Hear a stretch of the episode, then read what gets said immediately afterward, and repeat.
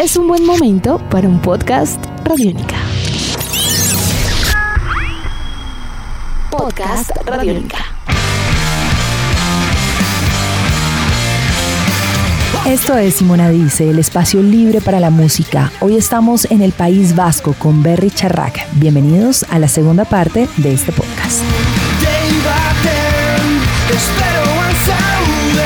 El País Vasco siempre se ha identificado también por tener una gran tradición en el punk y esta a su vez tiene una clara posición política. Pero ¿cómo es la escena del metal, del rock que no es punk necesariamente? ¿A qué le cantan? Realmente toda hoy tenemos la suerte de, decir que, la música vasca en todas sus vertientes eh, eh, ha superado eh, la relación obligatoria de, cantar en vasco a ser un grupo en vasco y hablar de, la política o del conflicto vasco con el Estado francés y español. Eso se ha superado y se ha normalizado. Eso, es un síntoma de normalización del idioma también, ¿no? Que hoy en día eh, en, la, en la escena vasca existen grupos de todo tipo de música, de pop, de metal, de reggae, de ska, rap, eh, de todo, eh, que no necesariamente hablan, cantan en euskera, pero no necesariamente hablan de política, o no son bandas políticas. Y, eso hace ver que, bueno, que se ha normalizado en cierto modo, como puede ser en lo que vivís aquí en Colombia, ¿no? Que, eh, evidentemente escucharéis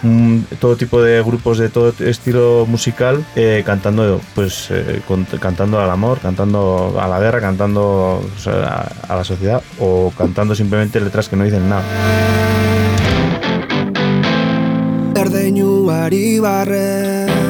Este último disco que están grabando, ¿en qué se reafirma con respecto a la identidad de la banda y en qué también se diferencia de los otros discos? Bueno, eh, hace dos años que hicimos eh, nuestro octavo disco y quisimos eh, celebrar los 20 años de, vida de la banda y para ello hicimos algo un poco especial que fue grabar una canción por año, ¿no? 20 canciones. Lo dividimos en tres, en tres EPs, en los cuales, pues vista la trayectoria de, de la banda durante esos 20 años y, y la influencia que ha tenido y lo camaleónico que ha sido siempre el grupo respecto a los estilos y la música que ha, que ha creado, vimos necesario nos, nos, apetecía hacer un disco pues mm, con diferentes estilos de música y, diferenciarlos en, tres EPs, en tres discos pequeños, ¿no? Eh, producidos por diferentes productores, ¿no? como Ross Robinson o Bill Stevenson, batería de, de Descendants, con la banda con la que acabamos de girar ahora por Sudamérica.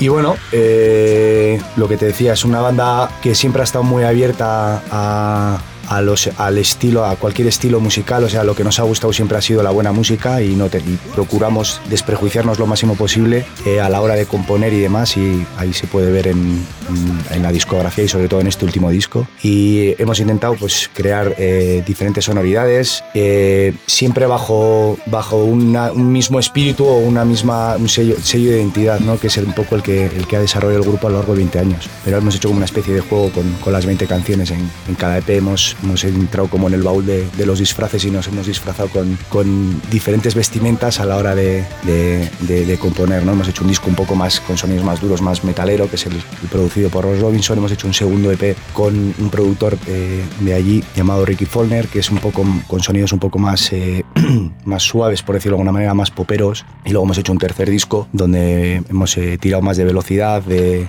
de energía más, más punk rockero con Bill Stevenson.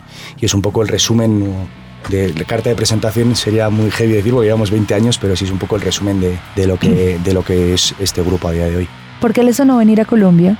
Bueno, esta gira sudamericana, eh, el origen y la razón así más importante fue la llamada del grupo Descendants, eh, quienes iban a tocar eh, dos conciertos en Brasil, uno en Argentina y otro en Chile. Entonces nosotros fuimos la banda invitada y en torno a eso armamos, intentamos armar una gira sudamericana con más fechas ya por nuestra, bueno, eh, sin descendentes, ¿no? Hicimos los cuatro primeros conciertos y después eh, atamos otros conciertos en Chile, pasamos por Perú y teníamos pendiente siempre venir a Colombia. Eh, ya hubo dos intentonas hace unos años, siempre a última hora bueno, se, se quedaba en el camino y teníamos esa espinita y ahora, bueno, pues gracias a Will y a, las distintas promotoras, pues nos surgió esta, esta opción, ¿no? Encima fue bastante a última hora, y, pero teníamos tantas ganas que, bueno, que aquí estamos, ¿no? Y, y la verdad que mereció la pena y esperemos que, que no sea la última. ¿Qué opinan de la movida actual musical en Latinoamérica? Bueno, no, no sé. Yo me atrevería a, a decir nombres que se, se nos han en esta gira han surgido, ¿no? Como Sistema Solar, como Chances en, en Chile. Políticos muertos en Chile también. Políticos muertos en Chile, no sé. Eh, sonido Gallo Negro también, ¿no? Es, Sí, el tema de la cumbia eh, revisitada, digamos, y psicodélica, bueno, nos está llegando a nosotros también y es algo que tenemos que... Eh, ha empezado a llegar a Europa poco a poco, por lo menos a nuestra zona, y todavía estamos descubriéndolo, ¿no? No, no tenemos realmente mucha información, pero lo que viene es muy interesante, realmente.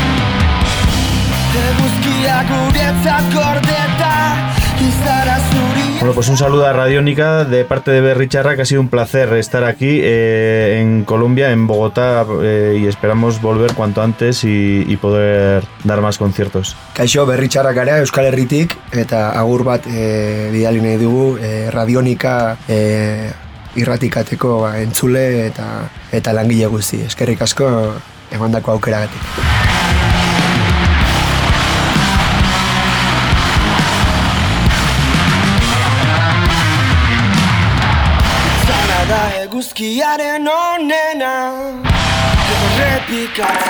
Nuestros podcasts están en radionica.rocks, en iTunes, en RTVC Play y en nuestra app Radionica para Android y iPhone.